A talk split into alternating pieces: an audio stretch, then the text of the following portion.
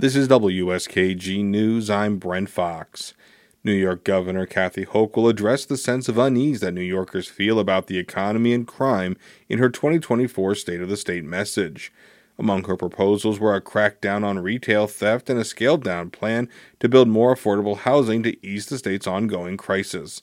Karen DeWitt reports. Thank you and good afternoon. Quoting FDR and Taylor Swift, Hochul addressed lawmakers in the Assembly chamber, where guests included former governors David Paterson and George Pataki. While Hochul says the state of the state is strong, she acknowledged that many New Yorkers don't feel that way, as they worry about rising costs and shrinking paychecks. And I know in those moments, I can actually understand why some people feel the sun is setting on the Empire State. But I don't despair because I see light on the horizon. We are a state where resiliency runs in our veins. No mountain is too high for us to summit. The governor proposed efforts to fight crime, including a smash and grab enforcement unit within the state police to focus on retail shop theft. And Hochul's plan would make it harder to sell stolen goods online. These attacks are nothing more than a breakdown of the social order. I say no more. The chaos must end. She also proposes expanding the list of crimes that could be eligible as hate crimes in the wake of rising anti Semitism and anti Muslim bias linked to the ongoing violence in Israel and Gaza. Hochul also offered a series of more modest proposals aimed at improving the day to day lives of New Yorkers.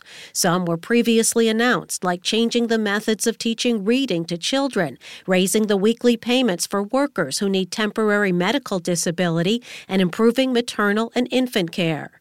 The governor relaunched a housing program that was scaled back from a 2023 wide ranging proposal that Democrats who lead both houses of the legislature rejected.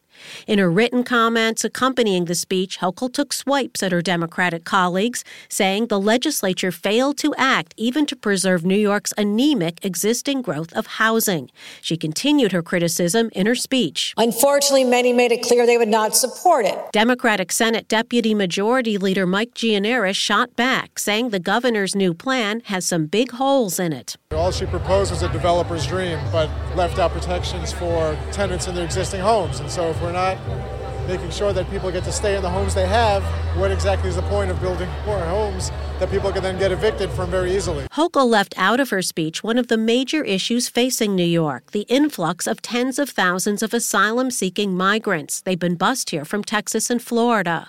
Republican Senate Minority Leader Robert Ortt believes politics influenced that omission. She's always said she's kind of a Biden Democrat, and she took the Biden approach, which is just to kind of ignore it um, and hope that it's not happening. Um, and that's one school of thought, but it is happening. He says the situation won't go away on its own.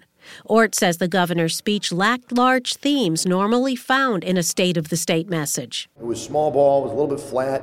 Uh, it wasn't kind of that big, those big ideas that we're used to seeing. Uh, maybe that was by design because it is 2024. And 2024 is a key election year where congressional races in some districts in the state could determine which party controls the House.